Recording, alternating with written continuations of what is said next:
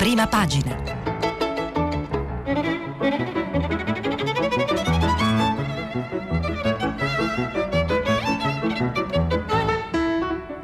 Questa settimana i giornali sono letti e commentati da Gad Lerner, giornalista del Fatto Quotidiano. Per intervenire telefonate al numero verde 800 050 333. Sms e WhatsApp, anche vocali, al numero 335 56 34 296. Gad Lerner, nato a Beirut nel 1954, comincia a scrivere nel 1976 sul quotidiano Lotta Continua ed esordisce come conduttore radiofonico a Radio Popolare Network.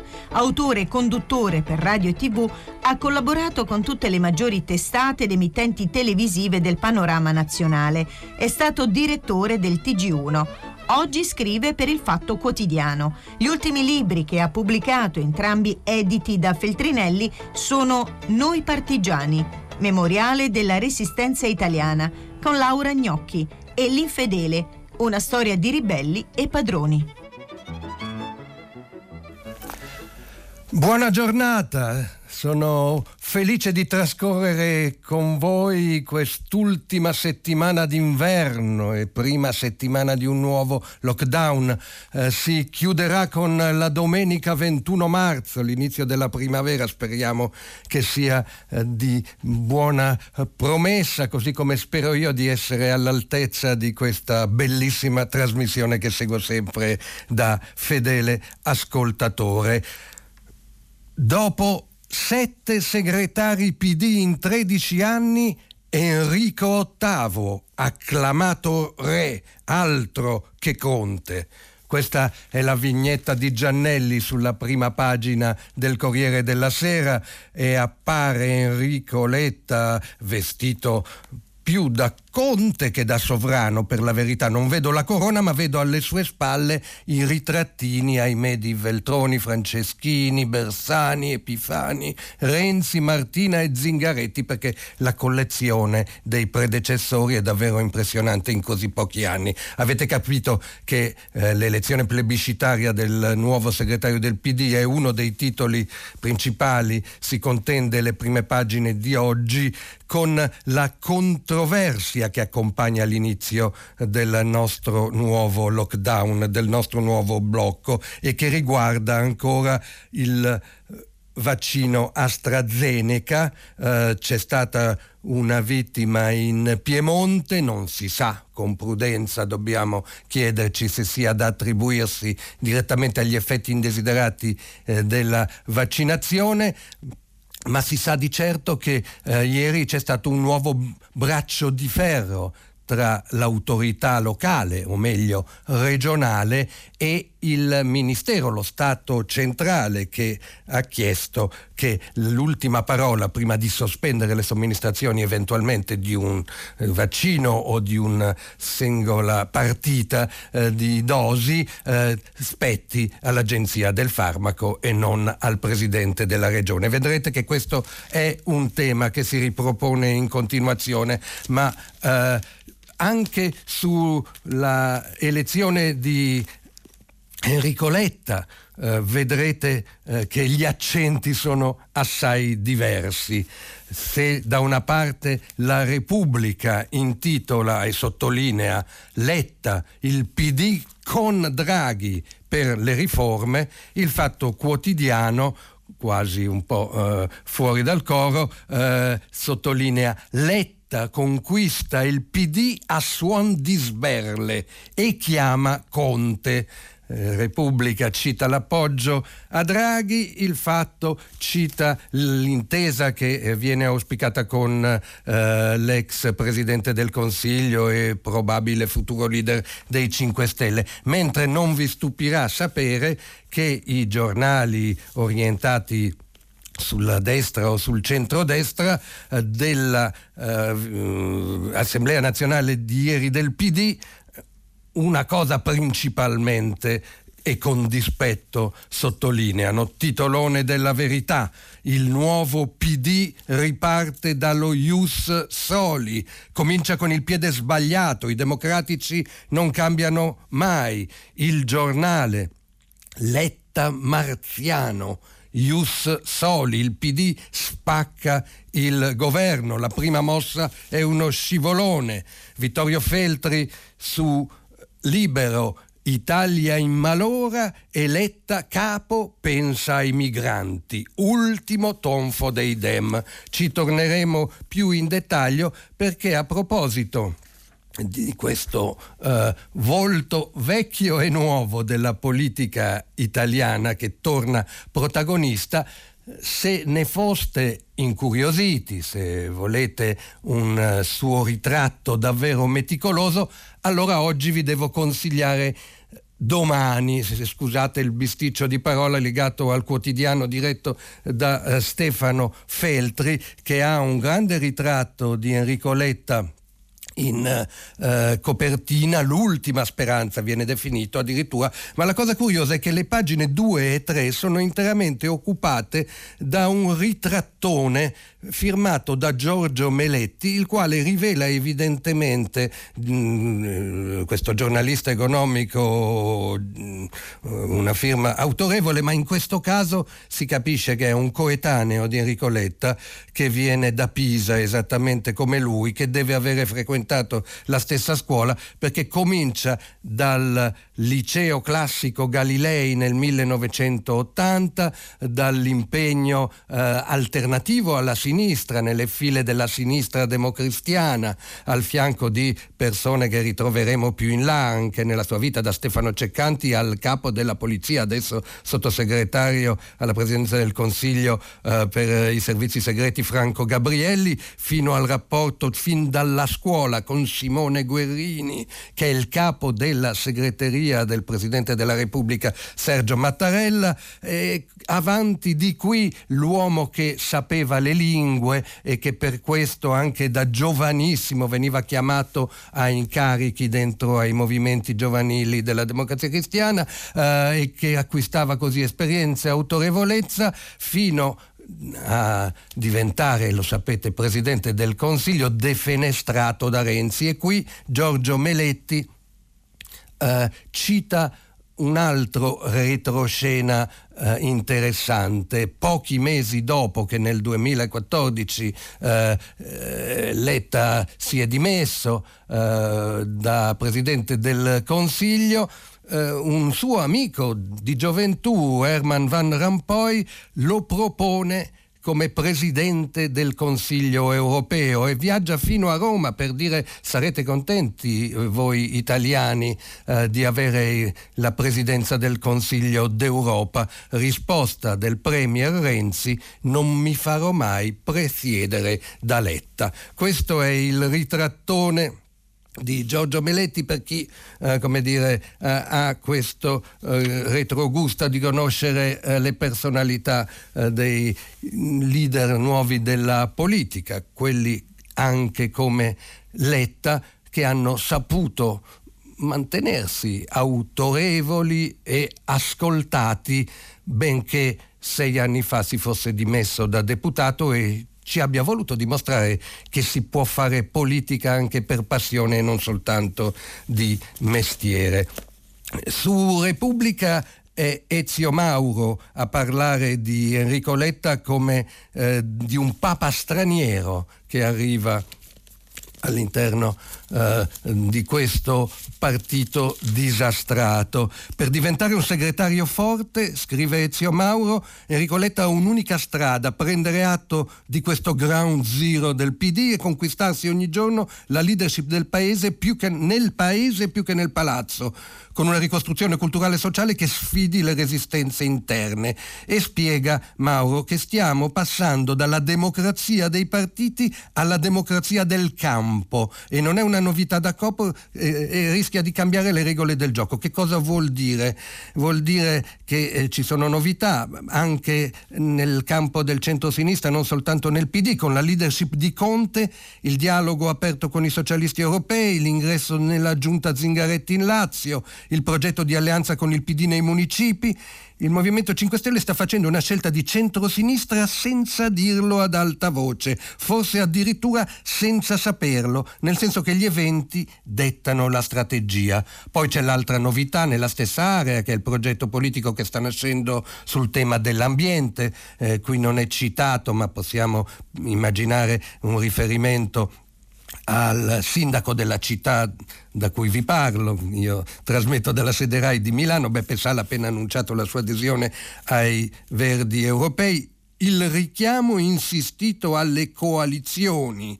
Nel discorso tenuto ieri da Letta rivela che lui è già nella logica del campo di centro-sinistra e non solo del partito. A questo proposito eh, Repubblica intervista Filippo Andreatta, figlio eh, del, dell'uomo che è stato un punto di riferimento fondamentale nella biografia del nuovo segretario del PD Nino Andreatta, eh, dice che eh, ormai è molto amico Filippo di eh, Enrico, eh, dice che la scelta di sottolineare la necessità delle coalizioni senza cui non si vince, eh, metterle in primo piano, conferma che il PD è ormai immunizzato da Renzi e che Letta ha già aperto un cantiere con tutte le forze alternative a Salvini e, Mil- e Meloni, 5 Stelle, l'EU, Europa, Italia, più Europa, Italia eh, Viva, Verdi, Azione, Sinistra Italiana. Eh, quello che manca, dice Filippo Andreatta e che aggiungo io, è che bisogna mantenere il bipolarismo, non basta dire che eh, vogliamo cambiare la legge elettorale. E questo sarà un tema sicuramente eh, scivoloso e delicato. C'è Francesco Merlo che fa il ritratto di Letta eh, facendo riferimento, come Letta stesso ieri ha fatto, al nome Enrico, quel dolce Enrico, anima e cacciavite, è lui l'anti-Salvini.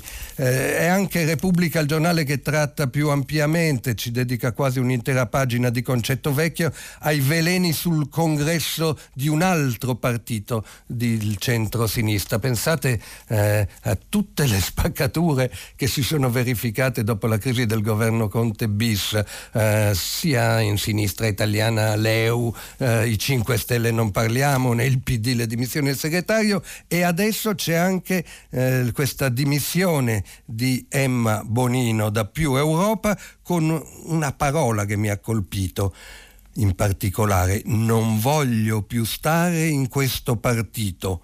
Ovviamente è a disposizione anche il seggio al Senato perché la vostra cupidigia è senza limiti. Ecco, la parola cupidigia mi ha fatto una certa qual impressione. Eh, tornerò fra poco su eh, Repubblica perché eh, la corrispondente dalla Germania, Tonia Mastrobuoni, eh, eh, ci parla di una novità politica rilevantissima e che tocca da vicino anche eh, casa nostra. Ma eh, prima continuo sulla politica, visto che di qui ho cominciato, con l'editoriale eh, che Angelo Panebianco dedica sul Corriere della Sera a queste eh, novità eh, costituite dall'elezione di Enrico Letta. Eh, dice che sul versante di sinistra della coalizione che sostiene Draghi si va presumibilmente verso una maggiore stabilità e coesione, ma aggiunge subito Angelo Palebianco, eh, proprio per questo c'è un risvolto della medaglia, quanto più si rafforza il polo di sinistra della coalizione di governo, tanto più si destabilizza per contraccolpo il polo di destra, al quale già è diviso, e questa è una diversità rispetto al polo di sinistra che tutto quanto dentro alla maggioranza che sostiene Draghi, eh, a destra come sapete invece eh, Fratelli d'Italia eh, rimane all'opposizione, e poi eh, e quindi lo stesso Matteo Salvini eh, da questo rafforzamento del polo di sinistra potrebbe essere indotto, ipotizza Angelo Panebianco, a, a, tornare un po' sui suoi passi, a far traballare eh, la maggioranza di unità nazionale, che ne sarà poi dei progetti neocentristi coltivati da molti, non solo da Matteo Renzi in questi anni, si chiede pane bianco, la rinascita del centro sarebbe agevolata dall'adozione di una legge elettorale proporzionale pura ma l'ingresso di Salvini nella coalizione di governo esclude questa possibilità. Come vedete il non detto che rimane eh, dietro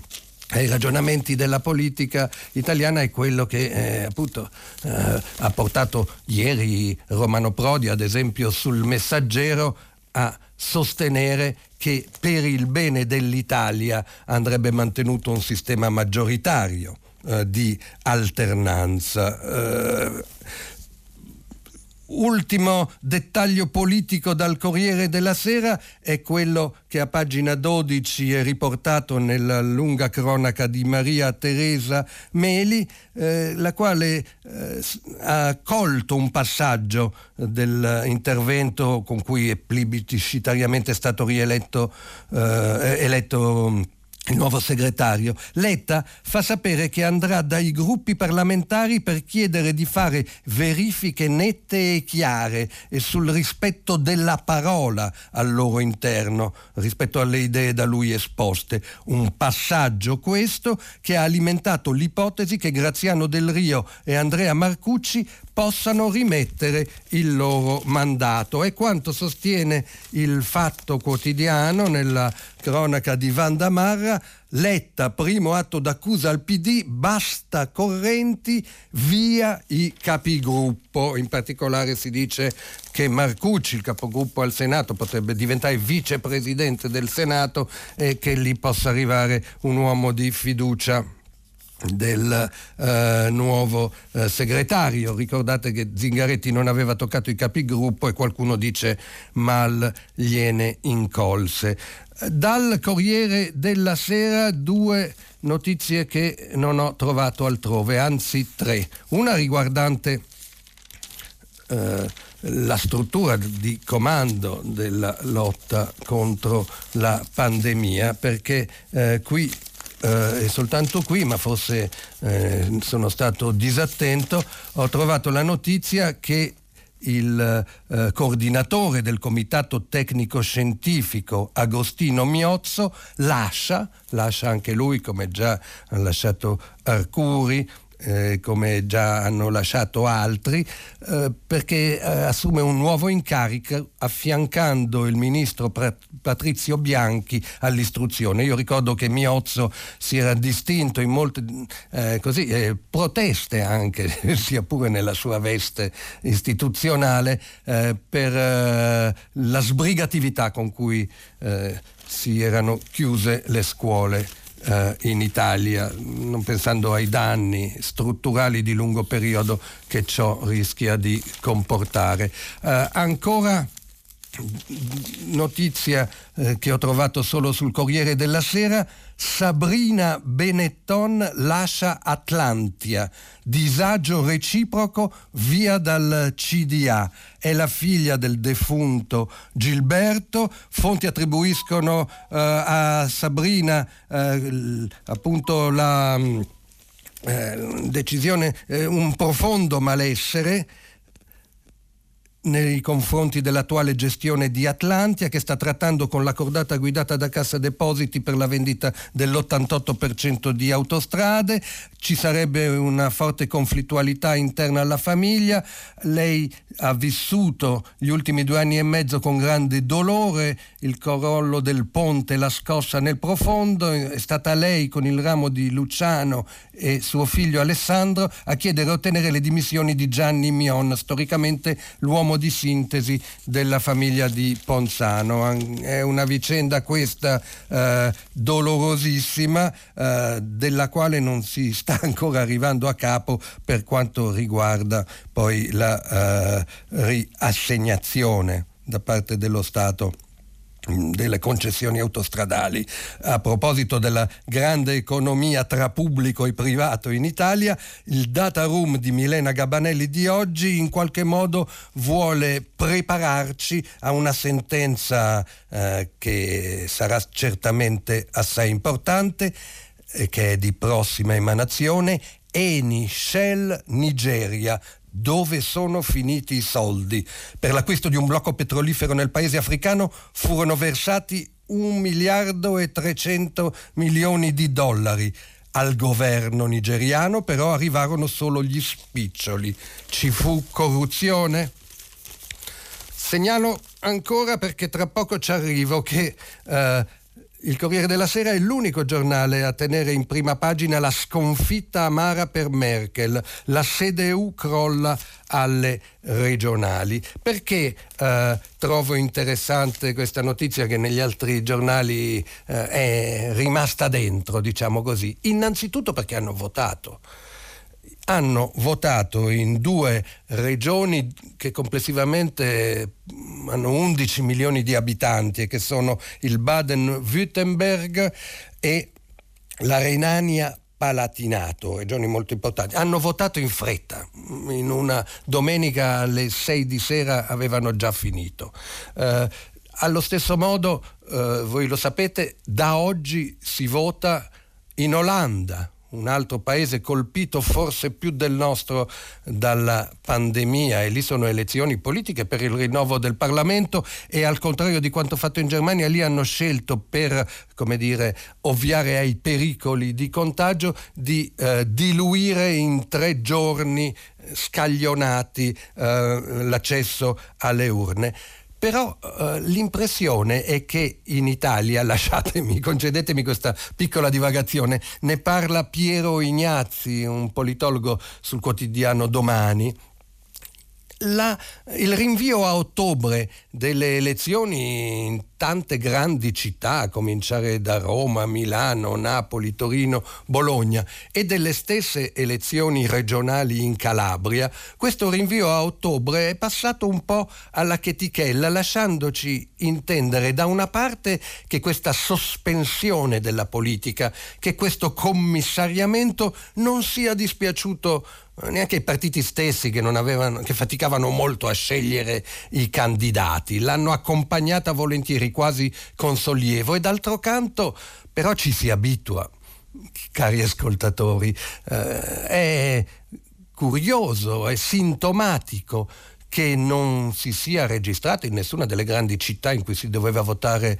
questa primavera Uh, alcun movimento di protesta di cittadini eh, i quali ritenevano mm, avessero voluto dire che eh, con degni accorgimenti del caso, perché no, si sarebbe potuto votare. Alla sospensione della democrazia eh, ci si può assuefare eh, quasi senza accorgersene. Votano, ve lo ricordo, settimana prossima anche i cittadini israeliani, ma quella è una situazione diversa.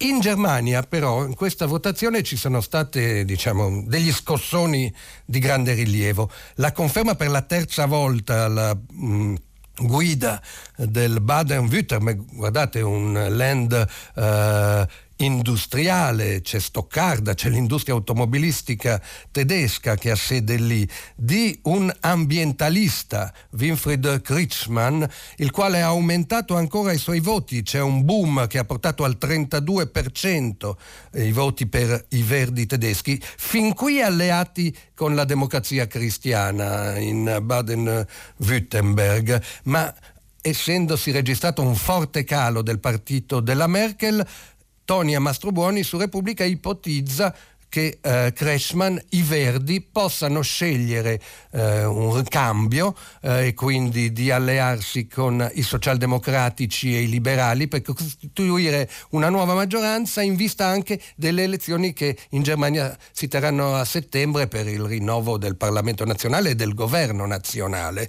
anche perché analoga tendenza eh, si è verificata in Renania Palatinato dove invece è una presidente uscente del SPD, dei socialdemocratici, ad avere tenuto con una forte percentuale del 36%, mentre anche lì calava la democrazia cristiana e calava anche eh, e si rafforzava, scusatemi, il movimento dei Verdi.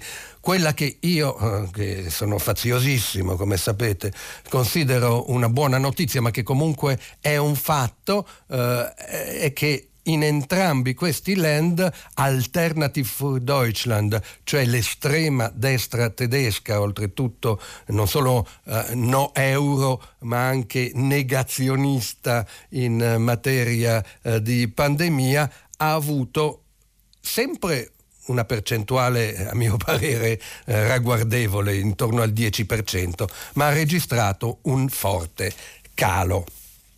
È il momento per me eh, di eh, addentrarmi nella eh, pandemia e nel modo eh, in cui eh, i giornali oggi ehm, si misurano con il caso AstraZeneca.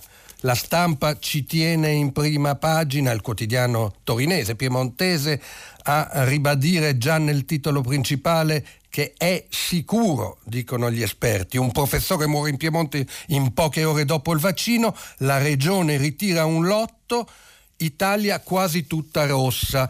La regione ritira un lotto, torno su Repubblica per un attimo, è eh, qualcosa eh, che eh, andrebbe precisato perché eh, tra la decisione di ritirare soltanto un lotto e la decisione che era stata presa prima di bloccare le somministrazioni di AstraZeneca, c'è stato di mezzo l'intervento del ministro Speranza che ha costretto al dietrofront la regione Piemonte affermando che le decisioni spettano a EMA, cioè all'Agenzia europea e all'Agenzia del farmaco italiano. Eh, la lotta al Covid titolone principale di Repubblica, vaccini, tutti i poteri al governo. Eh, suona un po' come un auspicio più che una notizia, eh, risolvere centralisticamente anche con la nuova autorità del commissario straordinario, il generale Figliuolo, che forse alcuni di voi avranno visto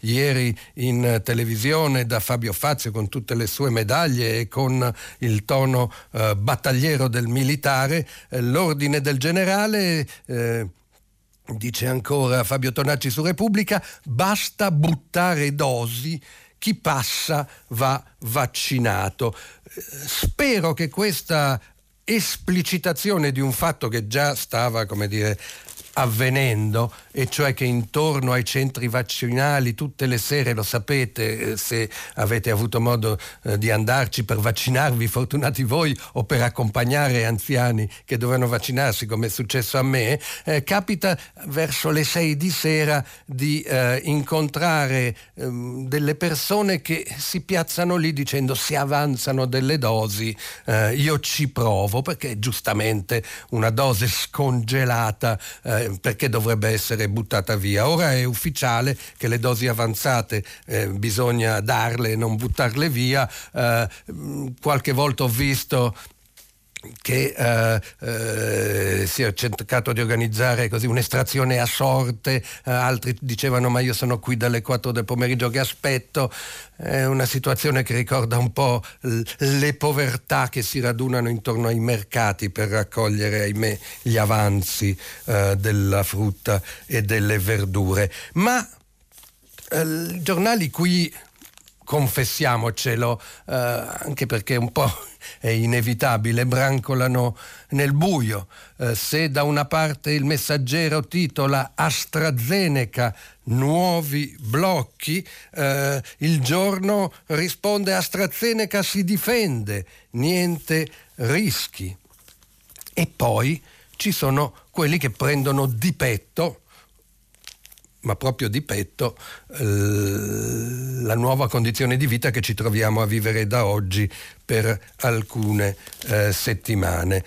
Eh, e mi riferisco in particolare a Libero, controsenso istituzionale. Le scuole chiudono ma vaccinano i prof. I vecchi muoiono perché le dosi scarseggiano e gli intelligentoni del governo mettono in sicurezza gli insegnanti che lavorano da casa. Non mi sembra, diciamo, che sia colto da libero il dubbio che gli insegnanti vengano vaccinati proprio perché si considera una priorità importantissima. Al più presto riaprire le scuole, limitare al massimo la didattica a distanza, ma questa polemica continua mm, ed è eh, riportata anche nei titoli interni molto eh, duri ed espliciti. Segregazione inutile, scrive Libero. Da oggi serrata in mezza Italia, ma negozi e ristoranti sono sicuri. È un annuncio eh, basato su uno studio eh, di un'università di Berlino. E poi c'è il paradosso incomprensibile si, segli, si, sceglie la reclusione anche se il virus si evita con mascherine e distanze. È la protesta di Yuri Maria Prado, ma non è finita perché il direttore di Libero, Piero, Pietro Senaldi, dedica un'intera pagina all'intervista di un chirurgo milanese di nome Paolo Spada, le cui credenziali fornite da Libero sono le seguenti, è in servizio presso Humanitas ed è creatore insieme al virologo Guido Silvestri della pagina Facebook Pillole di ottimismo. Queste sono le credenziali. Allora il fondatore di Pillole di ottimismo, intervistato da Libero, dice chiudere ora è un errore, il virus già arretra. Ma non sono i soli quelli di Libero a andare in questa uh, direzione, perché c'è anche La Verità, il quotidiano diretto da Maurizio Belpietro. Da oggi siamo di nuovo tutti reclusi, anche se si sa che non serve a nulla. Vedete che eh, io dico la novità eh, non è questa, è una posizione che questi giornali sostengono da tempo. Eh, c'è un lungo articolo di Francesco Borgonovo nel quale si citano, riprendendoli dal Corriere della Sera, ehm, uno statistico Carlo Lavecchia, un ingegnere Alberto Gerli, eh, per i quali il lockdown non avrà effetti sulla curva dei contagi. Per la verità eh, spiegano eh, questi esperti che i provvedimenti sono stati presi tardi quando la crescita dell'epidemia ormai si sta livellando da sola, andavano presi prima, non è che dicono che eh, non si dovesse eh, bloccare, a quanto almeno capisco io, ma quello che dicevo è la novità è che eh, questa posizione diffusa dai giornali succitati, La Verità e Libero, trova minore sponda politica in Matteo Salvini che non mette più le felpe con scritto io apro, io voglio tenere aperti i ristoranti alla sera da quando uh, il suo partito è entrato a far parte della nuova maggioranza di uh, governo. Ho il tempo di ritornare ancora su alcuni commenti molto duri relativi alla elezione eh, a segretario del PD di Enrico Letta eh, è quello di Feltri, Italia in malora e Letta capo pensa ai migranti. Eh, lo cito eh, perché definisce una scemenza che si aggiunge a tante altre collezionate dal PD, eh, pensare ai migranti, eh, e una insensatezza raccapricciante. I progressisti hanno un diverso leader, tuttavia la solfa è la stessa ci aspettiamo, per completare l'opera, un'ulteriore ondata di antifascismo guidata dal prode Enrico, il quale in mancanza di idee originali rispolvererà la lotta alle inesistenti camicie nere morte e sepolte 70 anni fa, quindi non in grado di difendersi. Dal fronte comprendiamo, scatenare una lotta contro un nemico defunto è abbastanza facile, oltre che da vigliacchi. Se questo è Feltri, uh, sul uh, giornale, eccolo qua, uh, il tema immigrati stranieri sembra tornare, come dire, eh, provvidenzialmente a segnare delle differenze, delle distinzioni quantomeno di sensibilità eh, fra partiti che tutti appoggiano lo stesso governo, o se volete dirla in un altro linguaggio, che tutti insieme sono stati commissariati eh, dal Presidente della Repubblica Mattarella e dal nuovo eh, Primo Ministro Mario Draghi.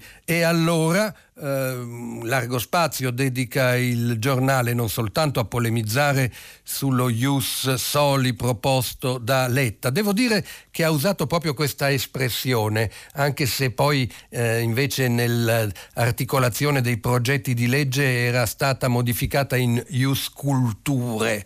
Eh, ma si tratta, per chi non lo ricordasse, della eh, automatica eh, non vorrei usare la parola concessione, eh, dell'automatico riconoscimento della cittadinanza italiana a mm, bambini, giovanissimi, minorenni nati nel nostro paese o che abbiano eh, svolto un intero percorso di studi della scuola dell'obbligo nel nostro paese, pur essendo nati all'estero e quindi essendosi formati eh, con la cultura del nostro paese. Stiamo parlando eh, di quasi un milione di eh, ragazzini e di bambini eh, e questo è il tema che si chiami Ius Soli, diritto di nascita o di cultura, cioè attraverso l'integrazione fornita eh, dal formidabile lavoro silenzioso di tanti insegnanti degli asili e delle scuole eh, dell'obbligo. Ma eh, per dire che il tema mm, è, come dire, propizio a mantenere le differenze, eh, guardate cosa, la fotografia che il giornale mette in prima pagina, è un gruppo di eh, migranti approdati con un barcone a Lampedusa, sono arrivati in 20, anzi in 21, perché con i tunisini sbarcati sabato a Lampedusa, fra cui tre donne e due bambini, c'era anche un bellissimo gatto nel suo trasportino.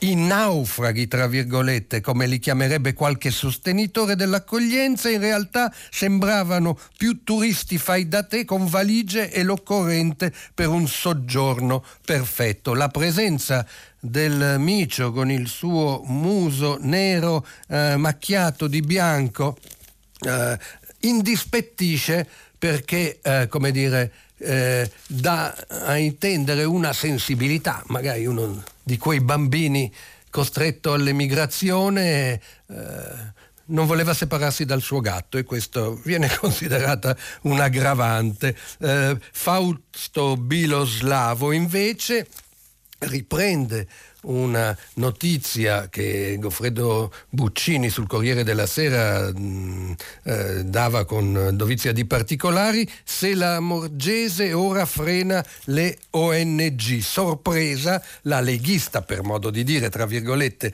la Morgese usa il pugno di ferro con le organizzazioni non governative. È vero, infatti, eh, che il blocco delle eh, navi eh, delle organizzazioni non governative che praticano soccorso soccorso in mare eh, è proseguito ed è stato forse anche rafforzato eh, dalla nuova ministra prefetta la, la, Morgese, già ai tempi del governo Conte bis, non certo soltanto adesso con il nuovo governo Draghi.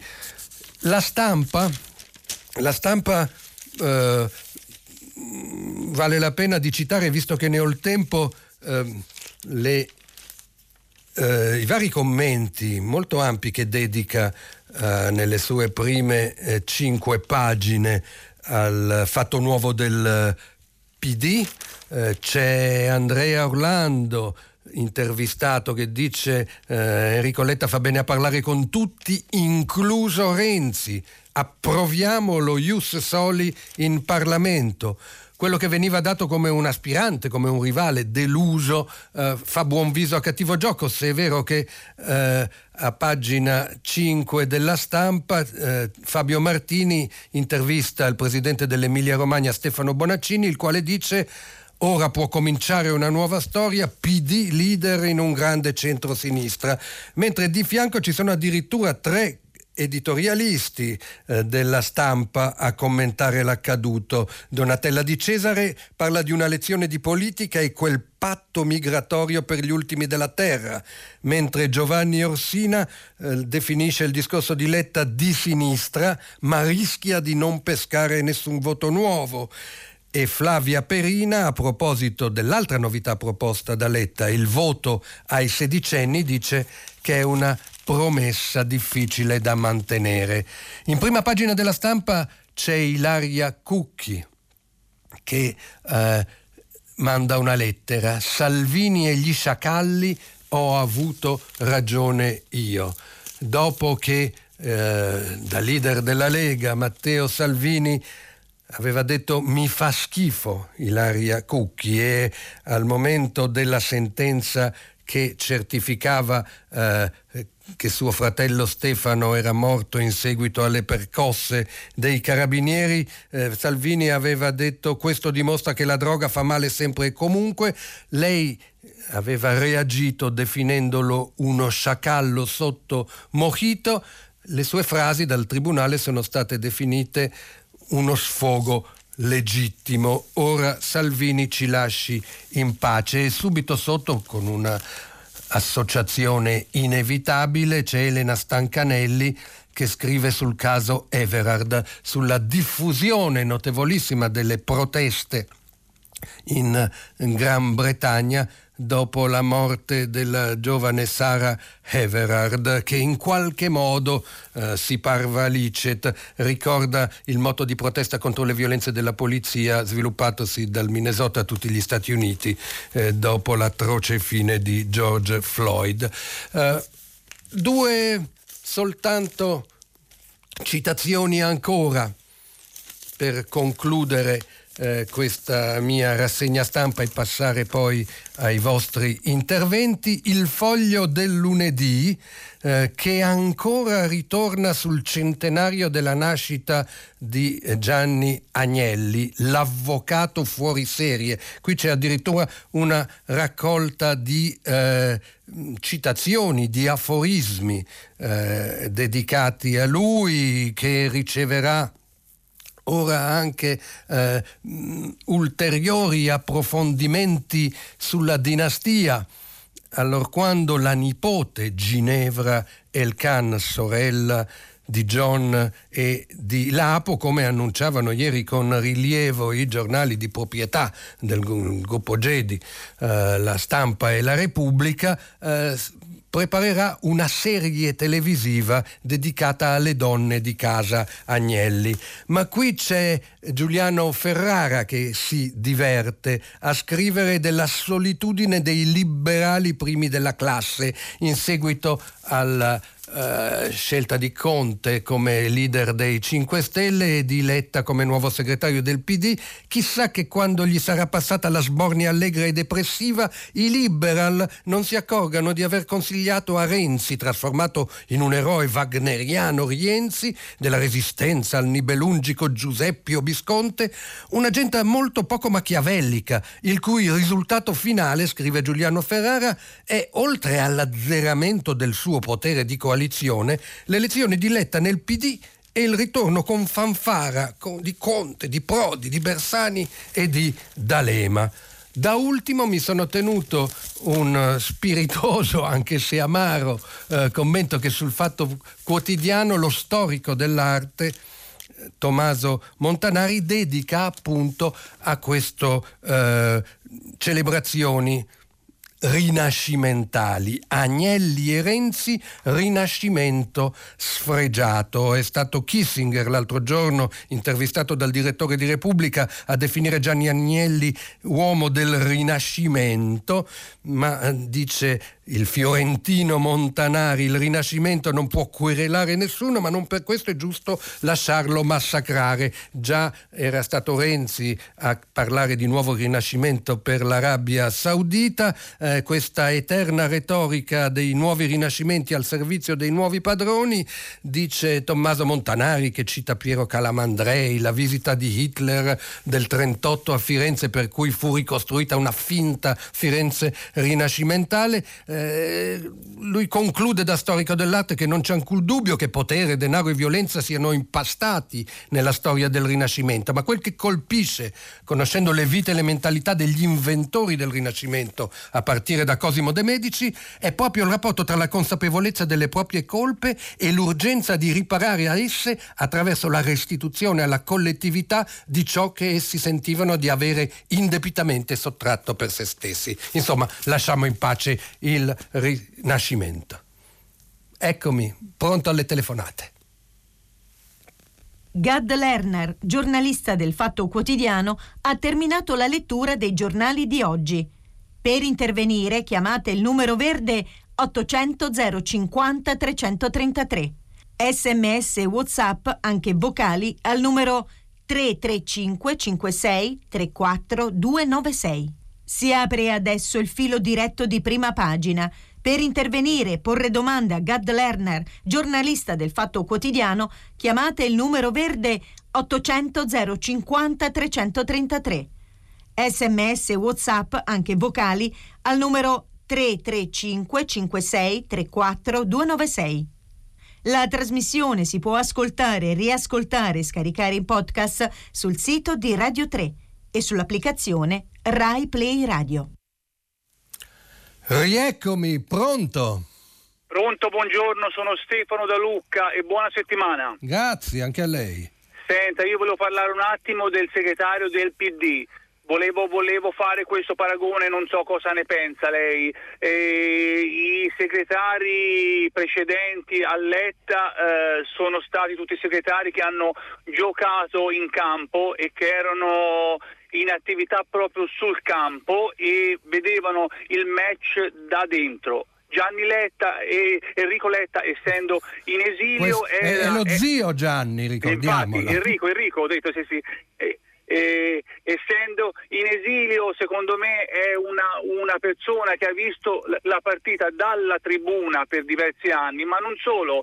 E accanto a lui aveva non personaggi italiani ma persone europee o anche extraeuropee e forse si è fatto una visione generale del, de, del match mh, mm, ben, eh, eh, ben diversa e molto più ampia e più aperta. Non so lei cosa, cosa ne pensa. Ma tutto sommato, anche se eh, mi permetta, non adopererei per Enrico Letta eh, la parola esilio, insomma lasciamola a chi lo ha patito davvero, lui è andato a dirigere una prestigiosissima scuola che ha portato tra l'altro a diventare nelle classifiche eh, la seconda dopo Harvard scuola di scienza politica nel mondo, mi riferisco a quella di Sciences Po a Parigi, eh, ma certamente poteva permettersi di fare altro eh, e quindi è la passione che lo ha ritrascinato a questo tentativo che molti definiscono l'ultimo, l'estremo, eh, disperato, quello che precede eh, l'autodissoluzione eh, di una forza politica di sinistra o di centrosinistra in Italia. E badate che eh, questo percorso di dissoluzione autodissoluzione non è solo italiano perché eh, si è in parte verificato già in Francia, Potrei citare Israele, dove si vota settimana prossima e dove la sinistra, che ha una storia importante, difficilmente supererà in tutto il 10% dei voti. Quindi diciamo non è un destino eh, così inverosimile. Eh, Letta in questo, se permette, eh, simile anche a Romano Prodi, ha un altro mestiere e si è potuto permettere di esercitarlo mantenendo autorevolezza e influenza. Questo lo rafforzerà? Sì se eh, vincerà un istinto alla composizione, alla mediazione, al non scontentar nessuno, che è quello che ha fatto malissimo al Partito Democratico. Ancora ieri lo hanno votato tutti, eh, perché eh, senza nessuna discussione precedente, eh, in un organismo eh, pachidermico di quasi mille eh, delegati che non possono essere il comitato centrale di un partito, infatti hanno solo votato, non hanno discusso, ciò non di meno le qualità di Letta possono fare la differenza. Pronto? Pronto? Buongiorno. Buongiorno Lerner, buongiorno a tutti, sono Ruggero, chiamo da Venezia. Dunque, io ehm, sono rimasto abbastanza colpito da questa diciamo, proposta di eh, dare il voto ai sedicenni, ai ragazzi giovani e ho la sensazione che ci sia un grande scostamento tra quella che noi definiamo la politica e la realtà delle cose. Perché l'esperienza che ho io, eh, frequentando associazioni di base, municipalità, è che in realtà i ragazzi sono assolutamente staccati dalla politica, disinteressati e quando non antipolitici. E invece purtroppo vedo che i ragazzi, queste giovani generazioni, sono disperatamente allo sbando, non vanno più a scuola, sono incattiviti, purtroppo li vedo spesso in gran numero abbandonati all'alcol ed è veramente una sofferenza.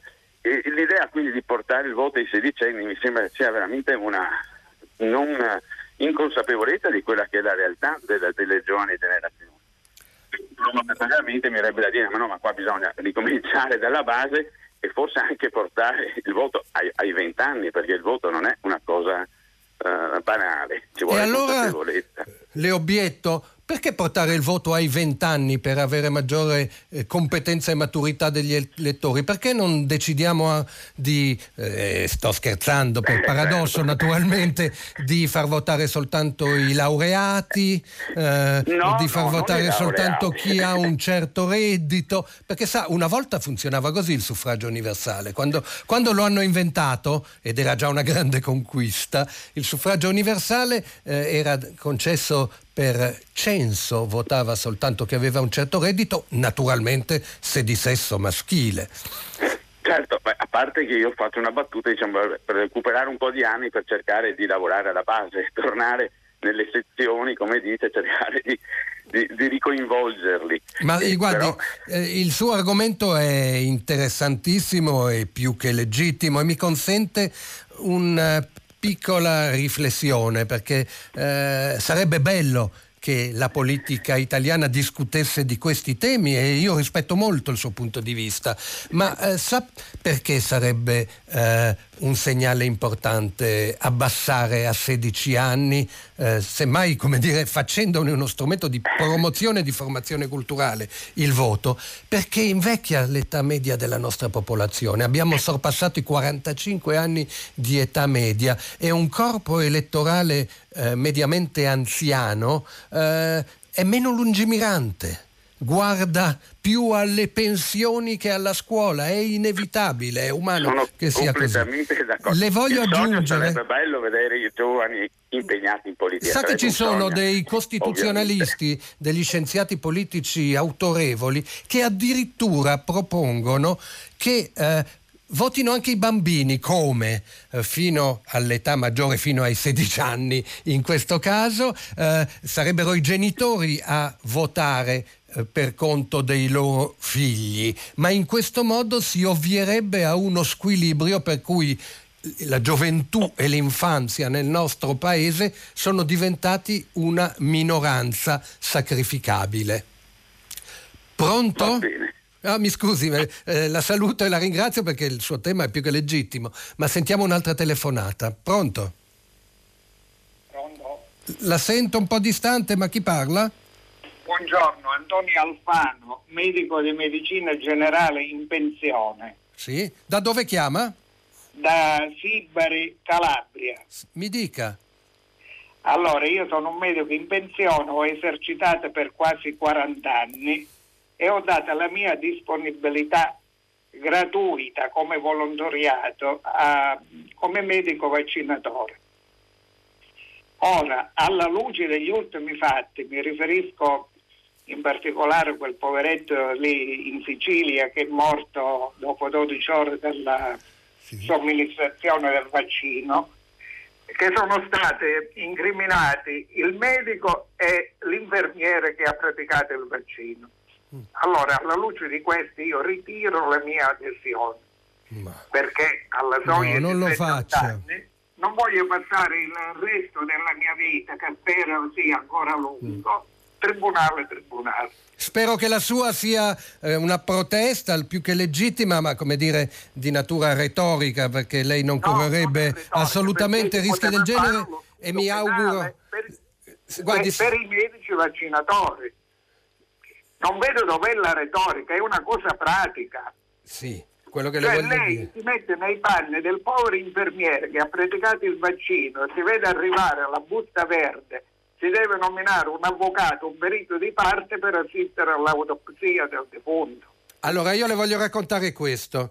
Eh, molti anni fa a me è capitato di ingerire una eh, capsula di aspirina che toccando la parete del mio stomaco ha provocato una uh, emorragia interna che mi ha spedito in ospedale e se non me ne fossi accorto in tempo uh, chissà dove sarei finito. È un effetto collaterale indesiderato dell'aspirina? Vogliamo per questo proibire l'aspirina nel mondo? Mondo o fare delle cause legali. Io credo che eh, dobbiamo ritornare nella ragionevolezza e che non sempre purtroppo i titoli dei giornali italiani in questi giorni eh, hanno aiutato a spegnere forme irrazionali di allarmismo nonostante i numerosi interventi degli esperti. E questo è il tema principale. Il secondo in ordine di importanza, Antonio Alfano, dottor Calabrese di Sibari, è la condizione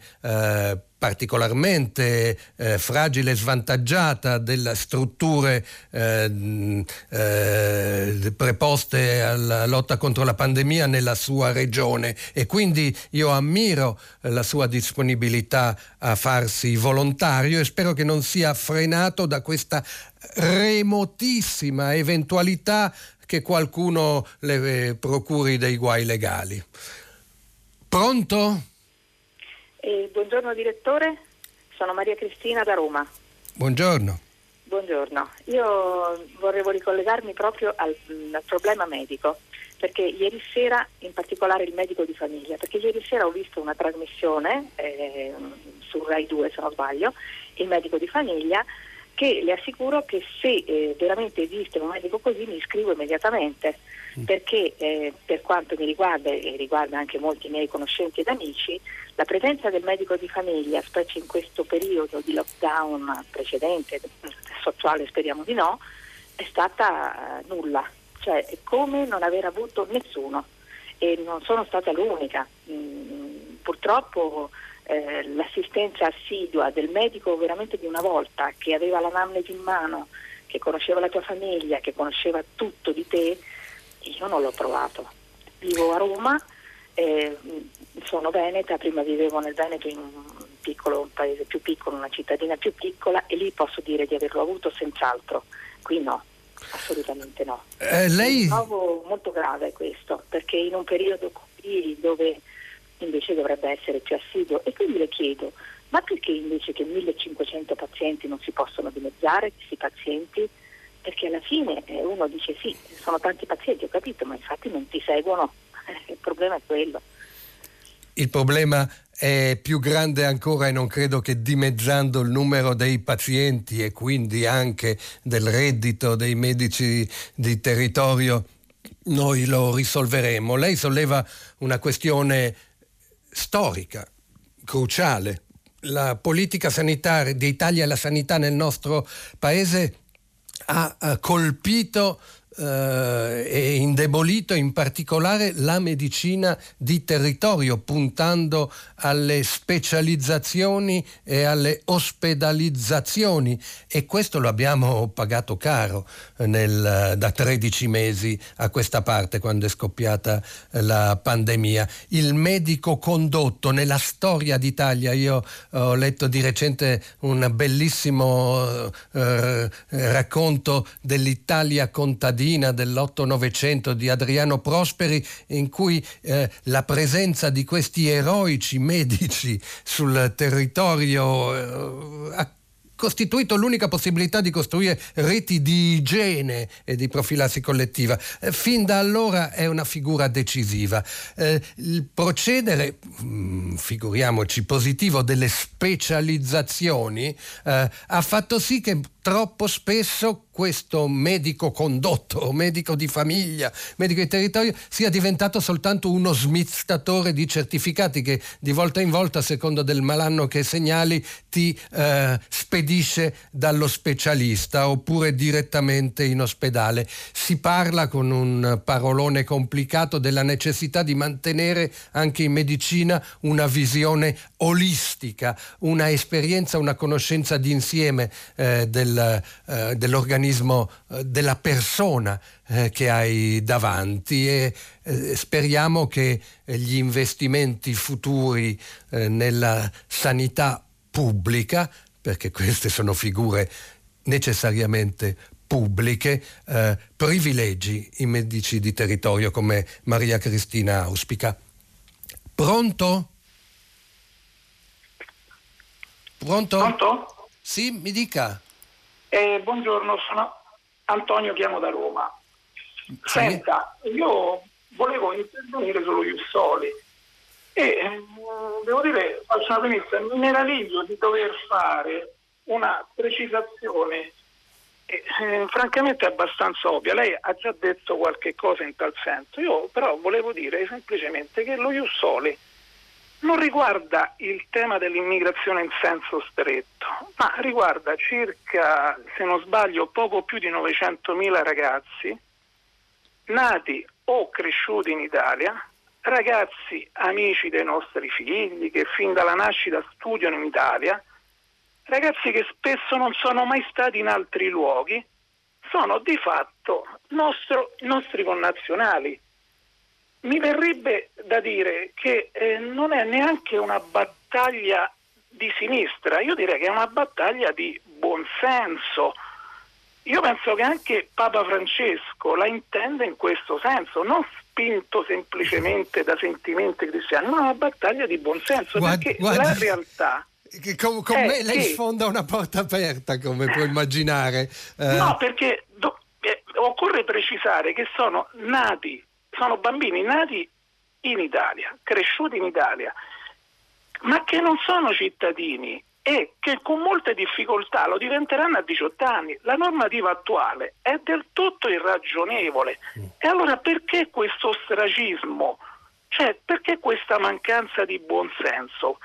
Probabilmente sono bambini che hanno giocato anche con i figli di Salvini, giocheranno con la figlioletta della Meloni, cioè, francamente, devo dire che mh, mm, resto veramente basito, tutto qui. E io una... non ho altro da aggiungere. Eh, se non che lei sfonda una porta aperta con una persona che eh, sono il sottoscritto, cittadino italiano con un nome un po' strano che arrivò da bambino all'età di tre anni in questo paese e che il passaporto italiano l'ha avuto all'età di 30 anni, si figuri un po', ma le assicuro che con i miei compagni eh, dalle scuole elementari in poi mi sono sempre sentito italiano fino in fondo e eh, come loro. E insomma Mm, è chiaro che questa è una eh, questione che prima o poi si risolverà. Eh, sono gli ostacoli di natura politico-propagandistica, io credo potrebbero cadere. Eh, già in questo Parlamento 6-5 Stelle assumessero una posizione chiara in merito e finora non hanno osato, vedremo se Conte eh, sarà più coraggioso, diciamo così, esisterebbe la possibilità di una maggioranza per fare questa legge. Eh, mi lasci citare qualche messaggio arrivati eh, per sms Marcella da Messina. Il voto ai sedicenni farebbe tornare i ragazzi nelle sedi dei partiti a discutere come negli anni passati piuttosto che sulle piazze in mezzo alle bottiglie svuotate dall'alcol. Eh, magari mi viene da dire eh, signora Marcella perché le sedi dei partiti eh, sul territorio sono sempre di meno. Ci saranno anche altre forme di associazione, a cominciare da quelle nate tra i ragazzi stessi, a cominciare da quelle bellissime nate nel volontariato di mutuo soccorso alle persone più fragili nella pandemia. Il fai da te eh, della cura nelle comunità è più diffuso di quanto non si pensi e quella è la base sana anche dell'impegno civico che voglia diventare eh, politico. Uh, leggo ancora Mattia da Verona. Siamo sicuri che AIFA ed EMA, a cui affidiamo tanti poteri, siano autorità del tutto indipendenti? No, naturalmente. Uh, io credo che eh, sia sempre necessario esercitare come dire, un controllo democratico e non sottomettersi al potere assoluto dei tecnici e degli esperti per quanto li dobbiamo ascoltare e rispettare. Questo vale nella medicina, eh, nella tecnologia, così come vale oggi anche nella politica. Un'altra telefonata, pronto? Pronto, buongiorno, Gaslerner, sono Clelia da Reggio Emilia. Mi dica. Senta, io l'apprezzo molto come giornalista e anche la sua ironia è molto simpatica e anche coinvolgente, ma, ma? la sua idea sulla questione dei, del voto dei sedicenni che ha proposto Letta per diventare segretario eh, non mi convince né la sua né quella di Letta. Credo che i giovani eh, debbano essere inseriti nella società con una scuola che funziona fino in fondo, con una scuola che li aiuta e gli sta vicino con un tessuto sociale rispettoso dell'ambiente, rispettoso delle differenze di sesso, rispettoso delle generazioni, rispettoso dei bisogni, non è col voto i sedicenni che sono ancora adolescenti e non hanno neppure finito di studiare la storia, di capire la Costituzione, perché a scuola non si fa che si risolve il problema dei giovani. Credo che sia una complessità che tutta la società deve mettersi sulle spalle e non buttare sulle spalle dei sedicenni in queste condizioni in cui è strutturata la nostra società. Io la ringrazio molto e mentre lei parlava pensavo che bello, che bello sarebbe se il dibattito politico, anche nei talk show eh, televisivi, nei telegiornali, vertesse intorno a questioni come quella posta ieri della proposta del voto ai 16 anni. Io rispetto molto il suo punto di vista, anche se, eh, come le è chiaro, non lo condivido. Posso aggiungere, diciamo, a suo eh, vantaggio, Clelia, eh, che so che in molte assemblee studentesche eh, eh, un parere contrario al voto ai sedicenni è venuto dai ragazzi stessi, quindi voglio dire eh, nulla è scontato. Mantengo però eh, una perplessità sulla sua argomentazione, quella secondo cui eh, sarebbe prematuro concedere il voto ai sedicenni perché la scuola non li ha preparati abbastanza. Eh, come dire, qui è il gatto che si morde la coda, io penso che si debba investire di più sulle scuole. Penso penso che i bambini e gli studenti siano stati i primi grandi sacrificati di questa pandemia perché non votano e perché non eh, conviene come dire, puntare sulla rappresentarli in politica perché semmai conviene eh, puntare sulla rappresentazione dei più anziani. E quindi non userei questo argomento prima miglioriamo la scuola e poi parliamone. Le due cose possono procedere di pari passo. Un'altra telefonata, pronto? Pronto? Sì? Pronto? Mi dica, buongiorno. Tocca a me? Ah, buongiorno. Eh, mi chiamo Antonio e telefono da Asti. Eh, benvenuto ben, o bentornato a prima pagina, Gadlerner. Grazie. Eh, allora, io vorrei parlare di un argomento che mi sta molto a cuore ed è la legge elettorale. Alla legge elettorale eh, purtroppo eh, da, da, un po' di tempo si pensa eh, alla fine della legislatura e vengono fuori le, le porcherie che sappiamo. Ieri sera ho sentito con molta attenzione eh, l'intervista a, a, Enrico Letta da, da Fazio. E Enrico Letta ha parlato proprio della legge elettorale e ha detto che eh, lui vorrebbe eh, so, rifarsi o ripartire dal famoso Mattarellum del 95, eh, però eh, prima aveva anche detto che avrebbe voluto restituire agli italiani il potere di scelta del, de, del, dei parlamentari e quindi farla finita con eh, il, il Parlamento di nominati. Io però ho trovato una piccola contraddizione perché in quella legge del 95, il Mattarellum, c'era un 25% di parlamentari che venivano eletti col proporzionale su lista bloccata. Ecco, eh, la lista bloccata eh, a parere mio non ci deve essere più. Se vogliamo mantenere un 25% di proporzionale deve essere con la preferenza. Del resto fu, si tenne un referendum abrogativo di una parte della legge in modo da rendere, da, da, da, abolire quel 25% su lista bloccata e quel referendum non passò per poche decine di migliaia di voti, però ebbe più del 90% di sì. Ecco, quindi io ho trovato una, ho trovato un, ecco, un'omissione diciamo, da parte di, di Letta. Antonio... essere più chiaro, vorrei sapere lei cosa ne pensa. Eh, io sa cosa ne penso? Cito quello che ne penso. Articolo 49 della Costituzione. Tutti i cittadini hanno diritto di associarsi liberamente in partiti per concorrere con metodo democratico a so- determinare la politica nazionale. Eh, è uno degli articoli della Costituzione italiana meno attuati e rispettati, perché i partiti decidono ma non con metodo democratico, eh, a cominciare eh, da quell'elemento cruciale che è la selezione delle candidature.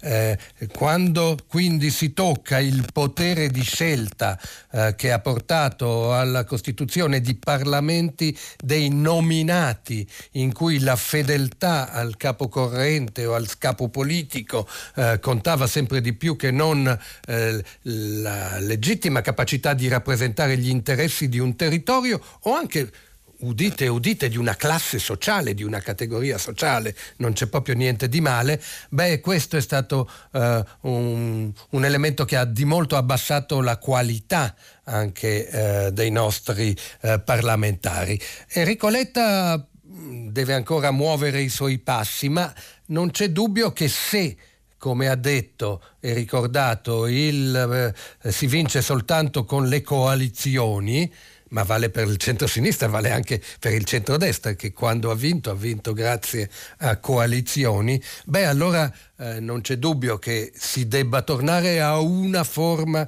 di sistema maggioritario.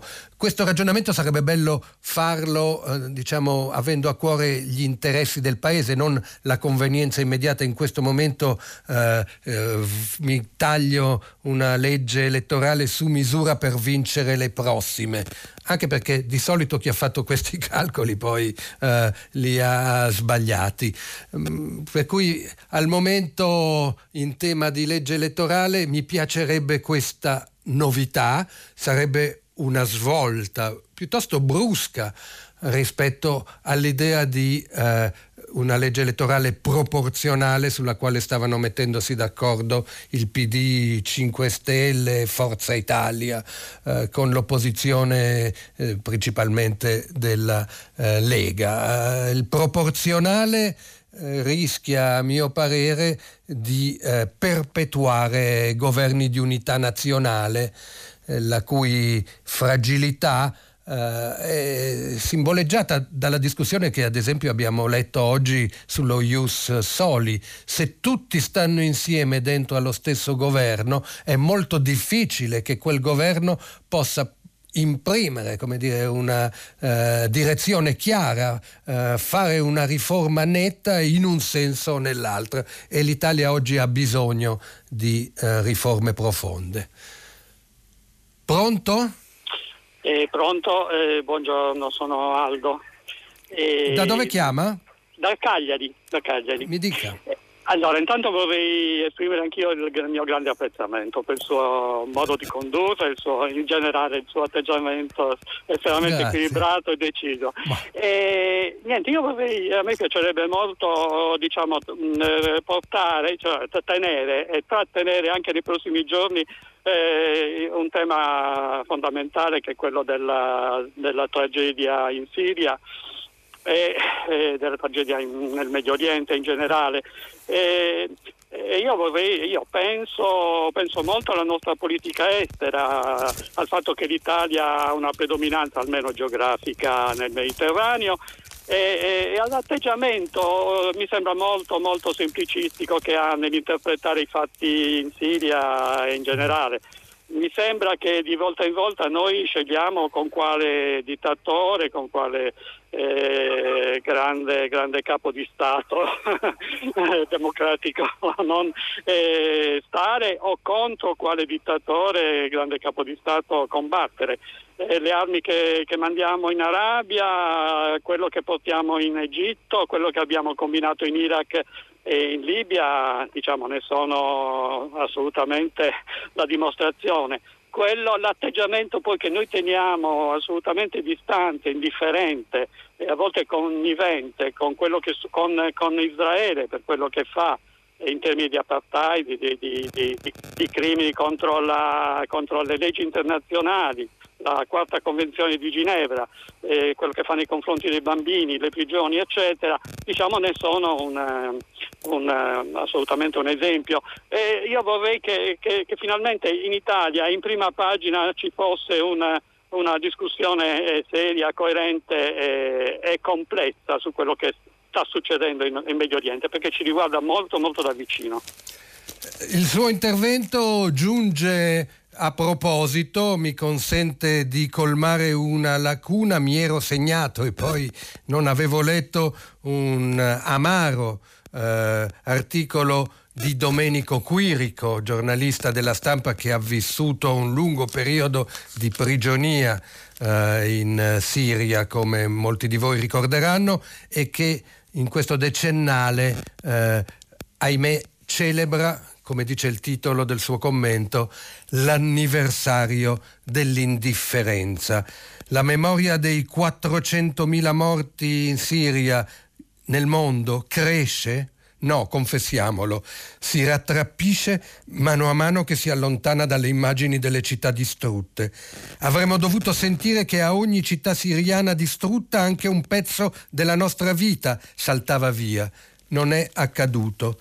Ci siamo accucciati nella falsa sensazione che il peggio sia passato, che la guerra in Siria sia finita. E avanti di questo passo per descrivere quella che eh, resterà eh, come una delle grandi tragedie, come una delle grandi speranze infrante, perché tutto cominciò dieci anni fa, anche lì da una rivolta di giovani contro i regimi, gli stessi regimi che come lei giustamente Aldo eh, eh, ricordava, eh, qualche volta abbiamo avuto, senza osare dirlo a voce alta, soprattutto da parte dei politici italiani, la tentazione di rimpiangere. Ah, quando c'era Gheddafi eh, si stava meglio perché con lui ci si metteva d'accordo per bloccare eh, il flusso dei migranti. Poco importava che eh, Gheddafi fosse un dittatore eh, al potere da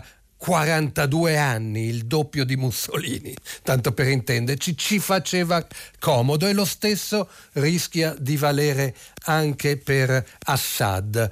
Eh, oggi eh, viviamo un paradosso, Aldo. Un tempo le destre erano tradizionalmente militariste e interventiste. Oggi noi abbiamo una destra, io dico per fortuna, pacifista.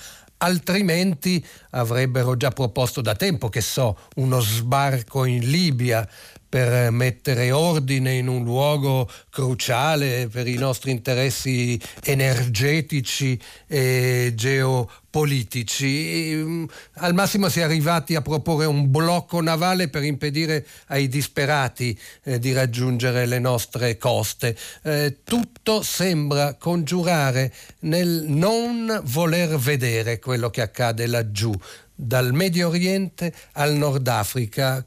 Eh, occhio non vede, cuore non duole. Se non arrivano facciamo finta che non esistano. Se vengono massacrati e se la maggioranza dei siriani ha dovuto lasciare le sue case e i profughi sono milioni e milioni, purché questi milioni di profughi si riversino sul Libano, sulla Turchia, sulla Giordania eh, e non eh, gli venga in mente di arrivare eh, dalla nostra parte del Mediterraneo, lasciamoli stare lì. Poi lei mi sfida naturalmente a confrontarmi sul termine apartheid applicato alle politiche discriminatorie dei governi israeliani nei confronti dei palestinesi, eh, in particolare quelli dei territori occupati, ma questo potrà essere il tema eh, di una riflessione più approfondita fra noi. Pronto? Buongiorno, sono Ferdinando da Saronno. Mi dica. Eh, non mi sembra eh, giusto eh, insinuare il sospetto eh, che eh, questa eh, democrazia sia sospesa, un po' come è stato detto nel manifesto della settimana scorsa, e che questo governo sia commissariato. Insomma, non mi sembra giusto che si parli di sospensione della democrazia. In fondo eh, sì, eh, la nostra Costituzione è attuata e rispettata e questo eh, dovrebbe eh, metterci tutti tranquilli. Eh, io penso che se eh, si accentua un discorso di questo genere, chi poi alla fine se ne avvantaggia non è la sua parte, ma forse la destra più becera. Ecco, questo è veramente il mio timore, la, perché la... la destra più becera è molto abile nell'avvalersi di certe argomentazioni che vengono dalla sinistra. È vero, eh, ringrazio eh, Ferdinando da Saronno, eh, credo che mi abbia mandato anche per sms le medesime eh, osservazioni. Eh, è vero che da qualche anno diciamo, la destra e lascio perdere gli aggettivi, eh, si erge a portavoce del popolo contro le elite e quindi la eh, diciamo, soppressione del voto, della, della volontà popolare eh, eh viene da essa eh, enfatizzata. È la ragione per cui eh, me lo lasci ripetere, eh, trovo che ci sarebbe eh, voluta maggior discussione prima di rinviare le elezioni in Calabria e nelle grandi città. Eh, nei paesi democratici si vota alla scadenza e ci si organizza per farlo bene e sono d'accordo con lei, non è sospesa la nostra democrazia, sono rispettate le procedure costituzionali, ma non mi convincerà che invece non siano di fatto commissariati i partiti che avendo fallito, avendo eh, dimostrato appunto di non essere in grado di trovare una soluzione, hanno dovuto obbedire a un pugno battuto sul tavolo dal presidente Mattarella imponendogli una formula che non vuole essere politica. Io spero che si torni presto alla politica. Sono le 8.42, forse facciamo in tempo ancora ad un intervento velocissimo? No, temo di no. Eh, temo che il, per oggi abbiamo concluso. Io vi ricordo che dopo il giornale radio Edoardo Camurri conduce pagina 3 e che a seguire avrete come ogni mattina le novità musicali di primo movimento e poi alle 10 tutta la città ne parla che approfondirà un tema posto da voi ascoltatori nel nostro dialogo che proseguirà domani mattina a partire dalle 7 e un quarto. Una buona giornata e una buona settimana a tutti voi.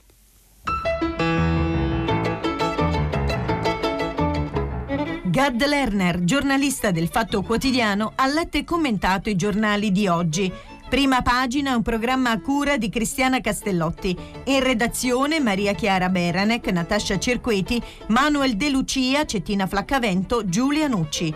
Posta elettronica, prima pagina, chiocciolarai.it.